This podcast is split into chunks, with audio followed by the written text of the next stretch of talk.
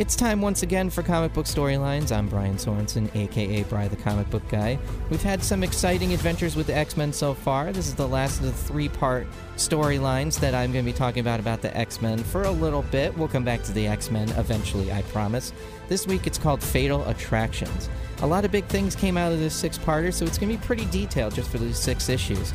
You'll see these pictures up on my Instagram at Bry the Comic Book Guy, so hit that follow button there. Also, feel free to email me as well, brythecomicbookguy at gmail.com.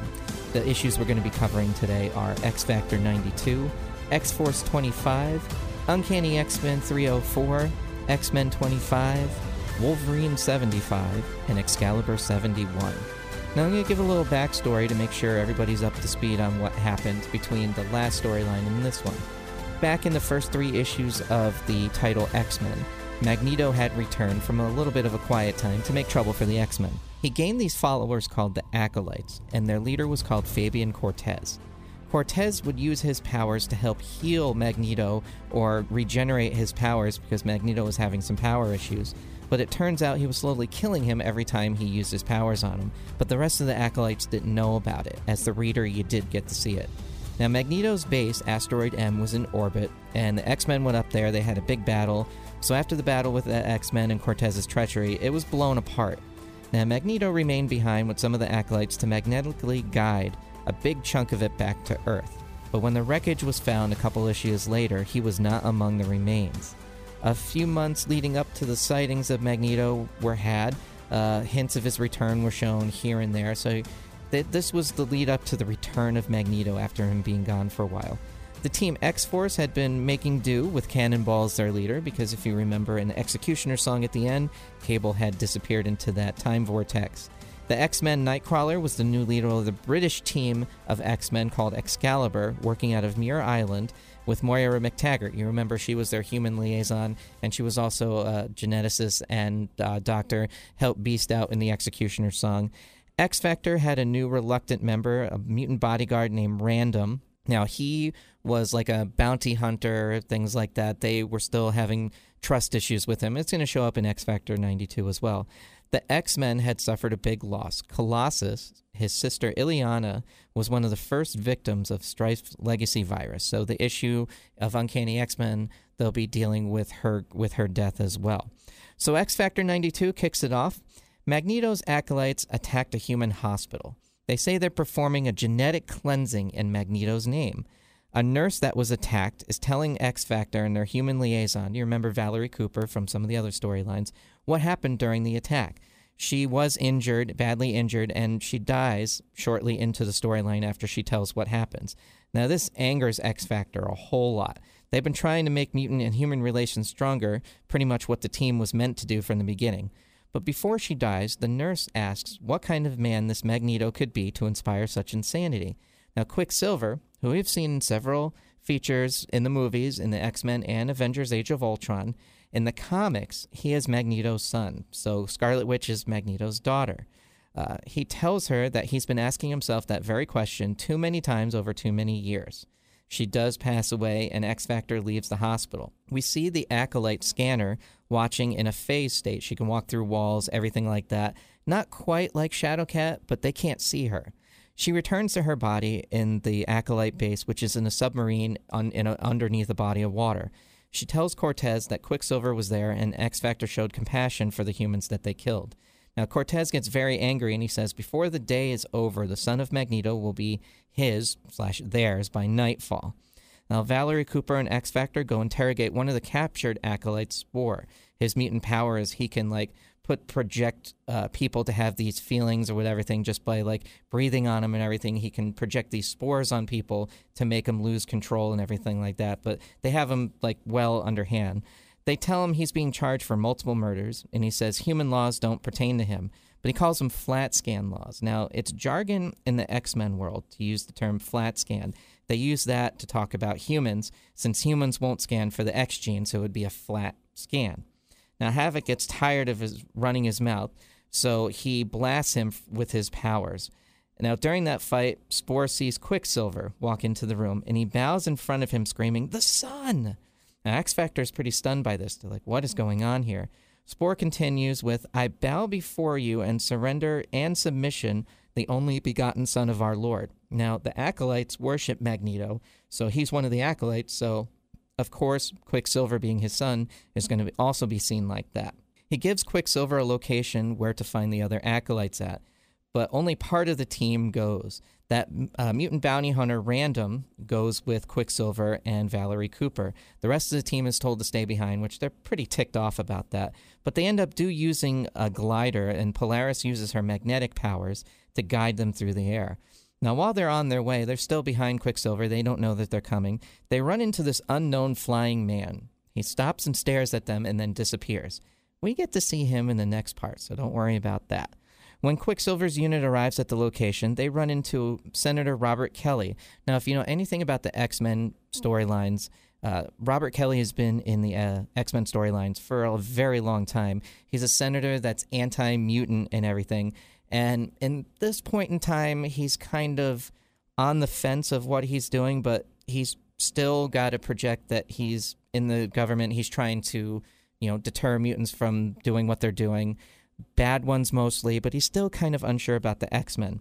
He tells Valerie Cooper that she doesn't have clearance for where they are, but uh, we get to see why in a little bit. Uh, they end up being shown by Valerie a secret project called Project Wide Awake, and it's Sentinels who have been the robot mutant hunters since the early 60s in the original X Men comics. We've seen them in X Men Days of Futures Past, too.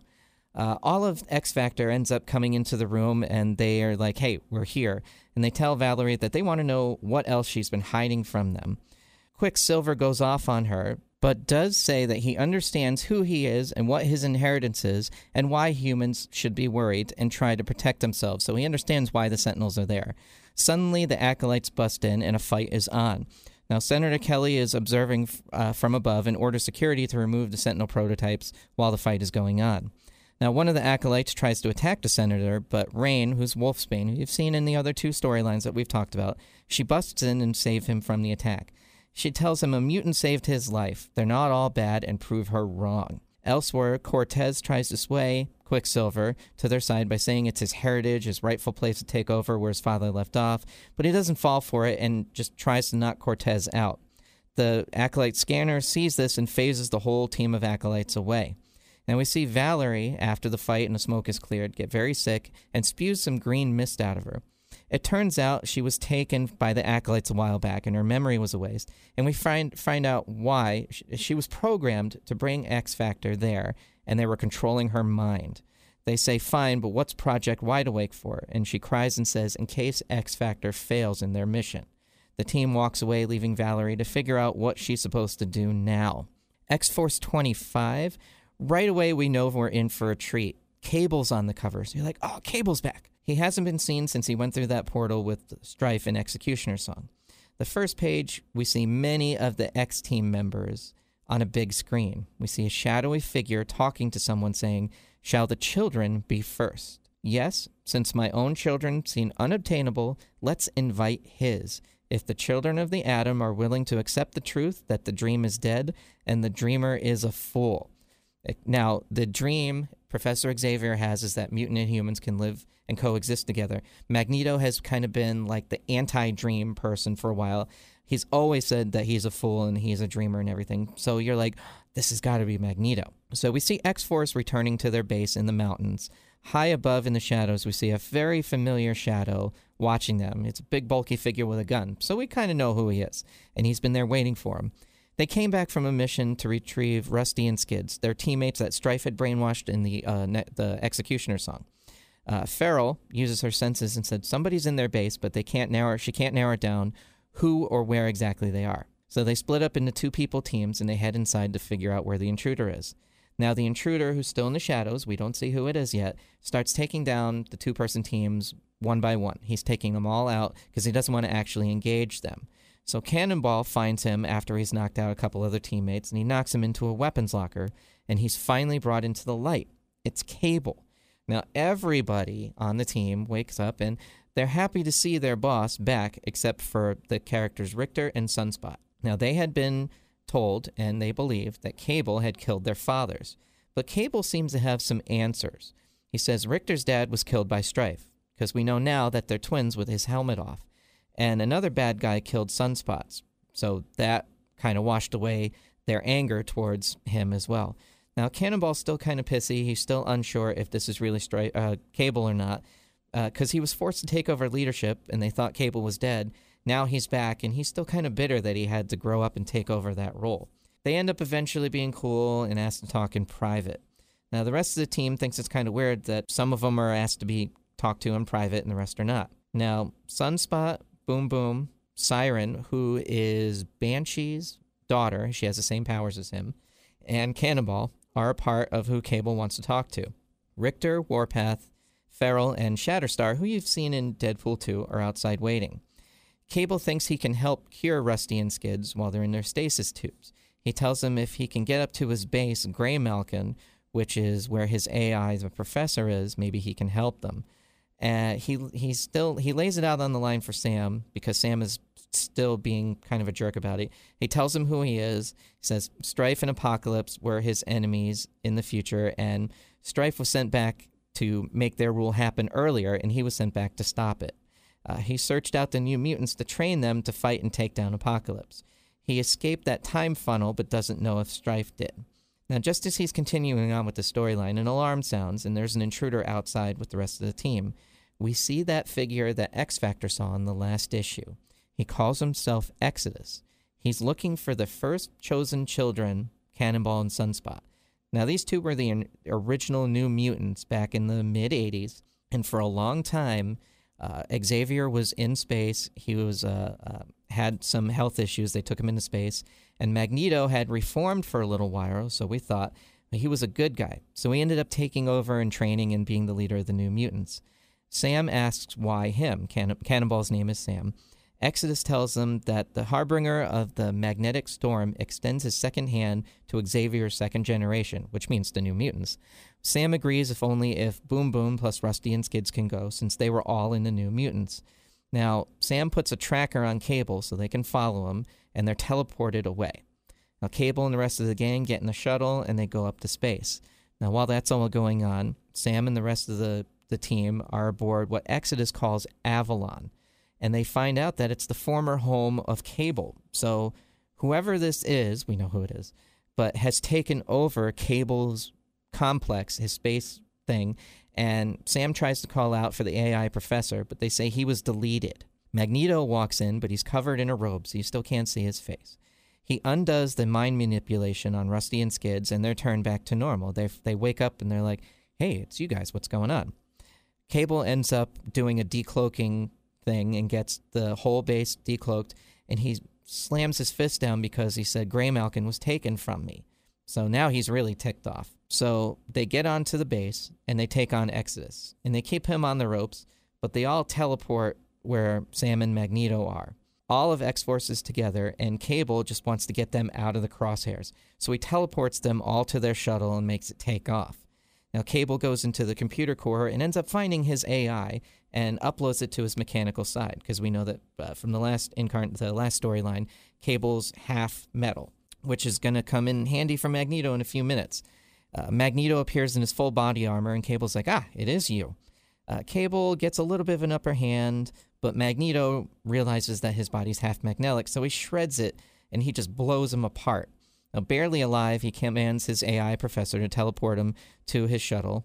The X X Force picks him up and they take him home, and Magneto broods over who's uh, going after the X Men full force this time, which comes to light in Uncanny X Men 304.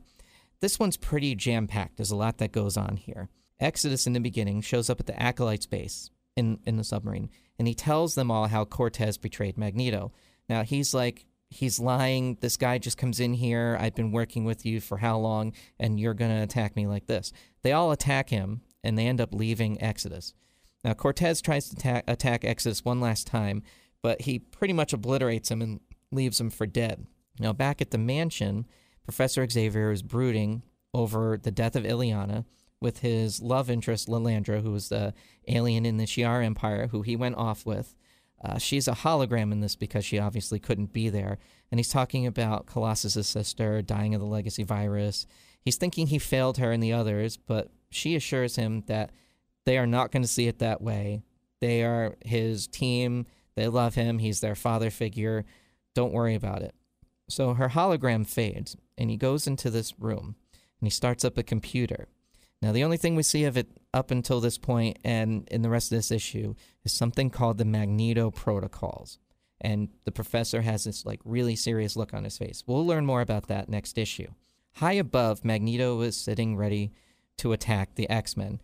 He's remembering a time, as a reader, we get to see his memories. The first time we get to actually see he had a kid before Scarlet Witch and Quicksilver, and her name was Anya. Now, we also get to see, now, this is a huge thing for the first time in 30 plus years.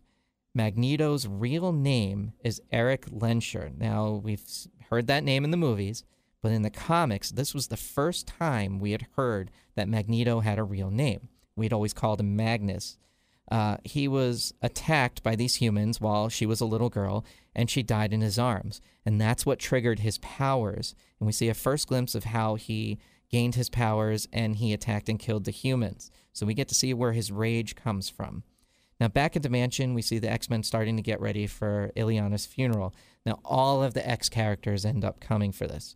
Before that, we see Colossus. He's outside and he's burning uh, all of his paintings because Colossus, throughout the years, has been an artist. So he has a whole room full of art that he's done, but he's burning everything.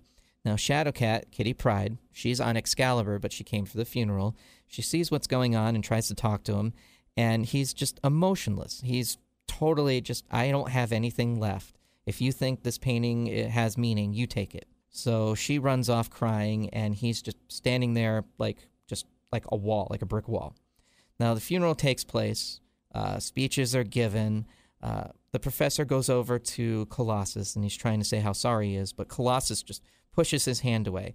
And he's like, I blame you for her death, and you have failed me. And he goes on and on and on about how you have definitely failed me. And you kind of feel heartbroken because Colossus has been around and part of the X Men team just flawlessly since like the, the mid 70s. So Magneto chooses that time to return. He explodes onto the scene with the acolytes, who he hid from all the security and all the X Men senses and everything like that. Now Wolverine is about to attack him, but Magneto forces him to retract his claws, and Cyclops is like, "You you're going to be the last one that goes after him right now." The professor, for the first time, calls him Eric. So it's like, okay, so Xavier knew what his name was the whole time. That's interesting. He even attacks the professor by taking apart his wheelchair, so the professor is left like on the ground. He finds and goes over to the acolyte Senyaka, who led the attack at the hospital back in X Factor 92. Magneto punishes that acolyte by killing him with his own powers, saying, If you're going to do something in my name, you have to do it with my blessing. Order must be maintained. So he tells the X Men, yeah, they did that attack, but I was not responsible for it. He brings down his base in orbit. So you get to see that big, like, space station lowered down, like, into orbit above the mansion. The professor sees this and he notices that it's technology that he has outside of it that he stole from the X Men he was when he was supposed to be his ally. So it's like, okay, he was pretending to be their ally, but he was taking technology and using it for himself. He sends the acolytes back to the base, and he tells them any one of the X Men or any children of the X are welcome to come too. Now, unknown to Magneto, the X Man Bishop, he's an energy absorber, and he hits him back with his own powers, freeing everybody who had been like just motionless. Magneto had been controlling them and making sure everybody was standing still. The X Men start to realize that they can just load their powers on the Bishop, and they hit him hard. The X Men attack Magneto, uh, but since Magneto was holding the base into position with his powers, it starts to fall apart because he's distracted. So some of the X Men are dealing with the fallout of the space station falling, but the attack presses on.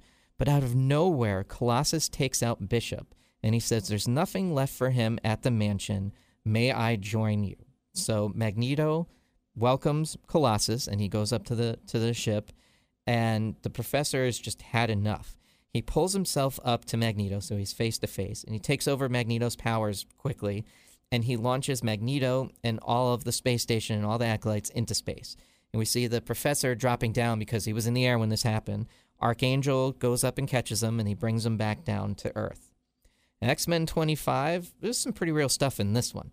we see the whole planet activating an orbital defense of satellites. The whole planet is covered in an electromagnetic field. Uh, it's the entire planet, and it's the world and Professor X first two levels of what is called the Magneto Protocols. It's a defense mechanism designed to prevent him from coming down to Earth and using his powers. But Magneto sees what he did, and he ends up turning it around on everyone. He got right up to the shield generator and he turned it around, making the uh, one giant planet-wide EMP burst that takes out everything. The mansion is spared because they had that alien Shi'ar technology that countered the EM pulse. Now, X Men are all gathered, and Cyclops tells them what happened and what they have to do. They're going to send a strike force up to his base to just finally deal with Magneto once and for all.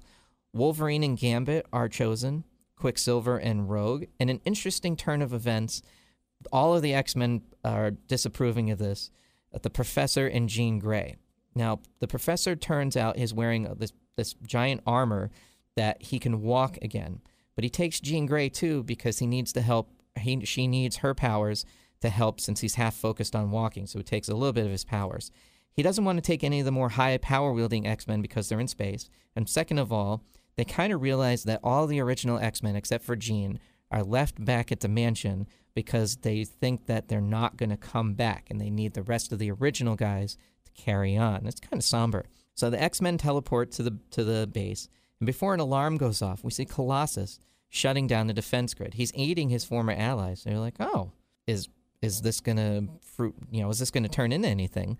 So the strike team runs into Rusty and Skids, but before they can alarm anybody, he telepathically puts them to sleep. Quicksilver loads a disk into the computer's mainframe, hiding them from the sensors, but it also takes control over the entire space station without anybody knowing it. He finds all of the acolytes and see that they're not registering on the space station, so they have inside help. That's Colossus. He finds all the acolytes and teleports them into escape pods, ejecting them to space. It just leaves the X-Men, Colossus, and Magneto. Magneto charges at them at Gambit and Quicksilver. It keeps them they keep them off balance though for a little bit now, Professor is trying to get into his mind to kind of shut him down. He's asking Jean for some help.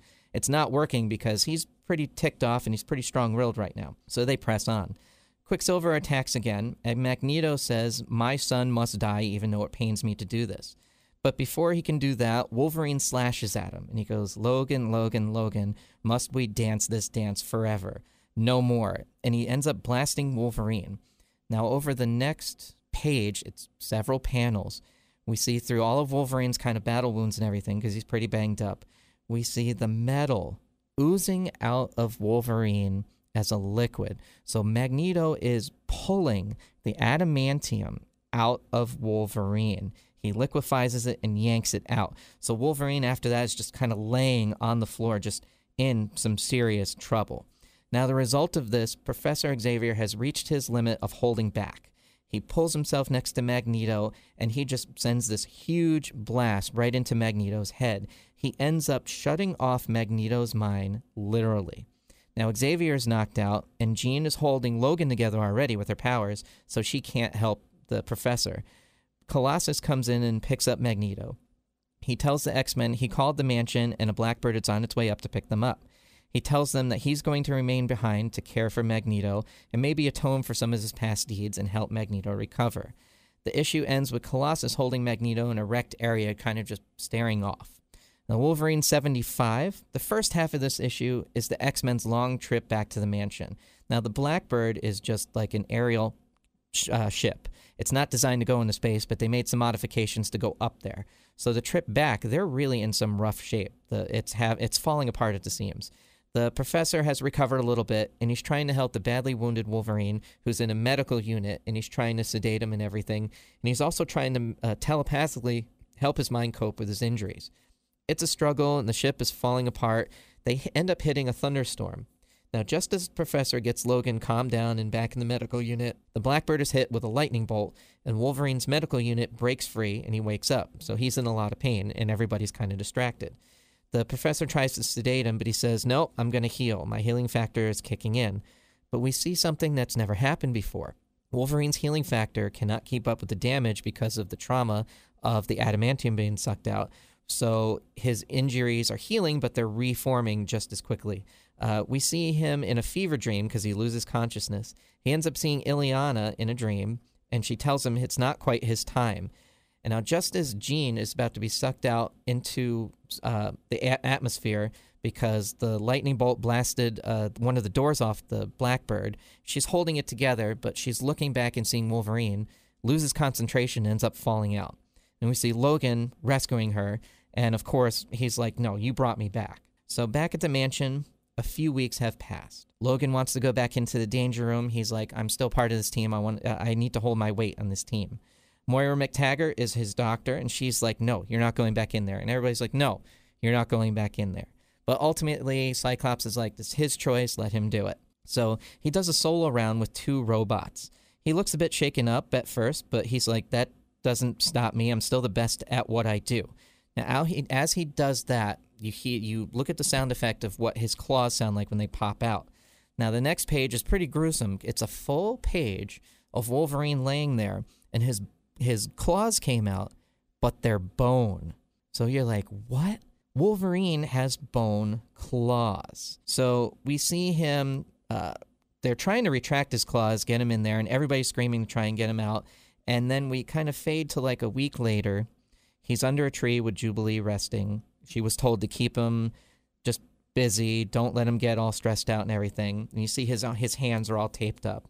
He tells her he's fine. He pops out his claws again and he's like, "Now I have a whole set of other questions like the I don't remember having these bones. I always thought the adamantium was the claws, but now they're bone, which means I was born with them." Now, they do eventually get to this way further into the future, and I'll get to that storyline eventually and tell you all about the origin of Wolverine. Later on that night, you see him writing all of these letters and leaving them in a pile. And then we see Jubilee looking out a window reading a letter. Now, the rest of the issue is Jubilee reading that letter out loud, and he's saying how he's sorry he has to do this, but he doesn't think he's fully up to specs and he's got to go off and figure stuff out. But stay with the X Men, they'll help you figure it out. The issue ends with him riding off into the night on his motorcycle in true Wolverine fashion. Now, Excalibur 71, it's kind of like a epilogue of the whole thing, but there's still a little bit going on. Most of the team Excalibur is either left or lost. Uh, the only members left are Nightcrawler, Shadowcat, and Phoenix, which is Rachel Summers from a future. She's Cyclops and Jean Grey's daughter from a future, and she's one of those time traveling characters that came back. Now, Professor Jean and Cyclops come to Muir Island with a purpose. They want to try and lure Colossus to the island because they think he's suffering from a bad concussion and he's not thinking straight. So they need to heal him from that, and then he'll come back to the fold. So they have an acolyte prisoner that they want to try and barter with to try and get him to come back as well. They end up convincing Shadowcat to call him, then saying that she wants to join him. Now, uh, Colossus and Shadowcat for years in the comics had a relationship, so they figured if anybody was going to be able to get him to come down, it would be her. Now, Cyclops and Nightcrawler are seen working on this device that are going to help heal him when they get him back. We also see Jean Grey and Rachel talking. Now, Rachel, like I said, is from the future, and Cyclops and Jean Grey were her parents, so she's uncomfortable around him and has been uncomfortable around him for a very long time because she's never quite sure if they're going to get together and she's ever going to be born. Now, Jean tells her that it's possible since they're about to get married, so there is an eventuality where she could technically be born. Uh, it's the X Men timelines are really confusing. I understand that. Now, Colossus gets that message from Kitty and tells Exodus he believes she wants to join him. He tells Colossus this is the last time he's going to have any contact with his former life. He teleports down to the island, and not knowing the others are all around him ready to spring a trap. Now, Shadowcat's talking to him and, and keeping him distracted, but she phases him to where the trap is. Now, Colossus is pretty furious, but they end up knocking him out and ready for their plan. They use a device using Cyclops' power as a scalpel to repair the damage. They do end up repairing him. He reverts to his human form, and he's crying in, in Shadowcat's arms. Now, Exodus had sent some acolytes as backup just in case what ended up happening happened. Uh, a little brief battle happens, but Colossus breaks it all up and he says even though he's healed, he hasn't changed his mind and he's leaving the with the acolytes. Now Cyclops, Jean, and Professor are heartbroken about it, but before they leave, they ask what will the rest of the team do now that Colossus is gone and the rest of Excalibur's gone, but they say they're going to form a new Excalibur team. So they go on and continue their adventures. So we got a lot in this one. Magneto returns, gets shut down. Colossus is grief stricken over his sister, but then he ends up going over to the bad guy. And the most important thing is Wolverine lost his adamantium. Eventually, we'll cover some of those things when they resolve or progress, but I'm not going to spoil it for you because I'm not a spoiler. So let me know what you think about Fatal Attractions. A lot went on. I can go into more detail if you'd like. Just email me, brythecomicbookguy at gmail.com, or reach out to me on Instagram at brythecomicbookguy. I will see you next week. Thanks for listening.